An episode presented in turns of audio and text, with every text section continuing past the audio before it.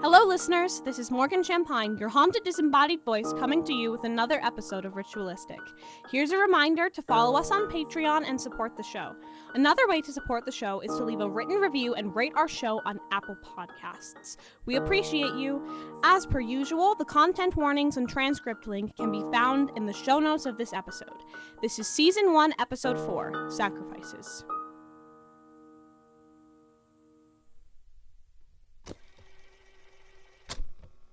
What's with the ancient tape recorder? Shh, I have to do my introduction.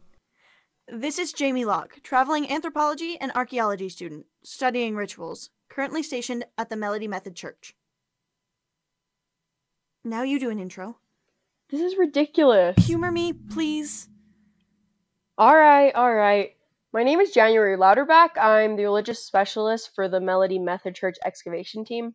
Hello, Mr. Arthur. Today, January and I will be doing a review on the cases you sent me. The murders that have happened in this town over a span of 49 years, the ones that you labeled sacrifices. Jamie told me that she's not sure where you're getting the info that they're all sacrifices, so I'm here to help clear it up. I really appreciate it. All right, our first case is the stabbing of a boy named Matthew Dubois. I remember hearing about that one. That was definitely a ritual. If you could elaborate, please. Sure. Matthew Dubois was stabbed around 30 times with what was determined to be a stag antler, and then he was left on an altar in the forest. Strikingly ritualistic and sacrificial, if you ask me. Yes, in looks, but how do you know for certain? Maybe someone just wanted it to look sacrificial. But we're judging it off looks. I mean, that's all we know. Yes, but why these specific cases? That's what I'm asking. How do we know th- these are sacrifices and the others? Because these cases look the most sacrificial, That's not true for all of them. Look, Jane Martin, shot in the chest and the head while sleeping in her room. What's ritualistic about that, January? Well, tell your Mr. Arthur that he's puzzled me on that one. I don't know of any current operating cult or religion that's ever sacrificed people that way. This is what I mean, sir. Are you accidentally sending me mixed reports? You seem agitated, Jamie. Maybe we should take five. I don't need to take five. When was the last time you slept? I'm fine, all right? I don't need to be coddled. I'm not a child. You didn't answer the question. Well, I. It's been a few days, all right? You and Leo and Emil have been acting really weird ever since I came back. What happened? Nothing happened. Yeah, well, I don't really believe you. Sorry to hear that. Do you think we could get back to the recording, please? Sure, sure, Jamie. Let's just get back to the recording. All right, so review this with me. What makes a sacrifice different from a murder? a sacrifice is done to cause or prevent something. There's like a goal. And I mean, with murder, there's a goal too, but sacrifice is often worship oriented and dedicated towards some sort of deity. And the ritual is basically just a repeated event in order to achieve something.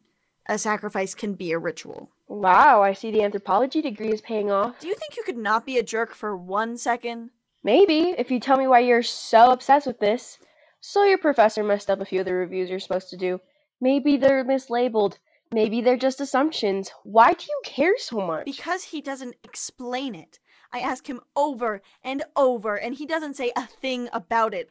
I just don't understand. you think this guy's messing with you? I don't know what to think.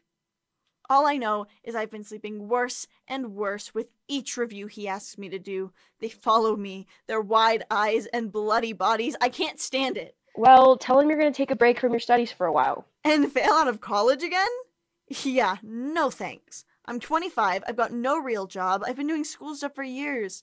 I should have graduated last year. This is quite literally my last chance of ever being anything. Who said you have to be something? You could just do this travel, take sites, and look, I'm sure I could get an organization to hire you. I don't need a pity hire. Okay, then what do you need? Answers about everything. Look, I'll take these reports and I'll see what I can find. But odds are I won't find much more than you have. Just go home, get some sleep, and then come back tomorrow.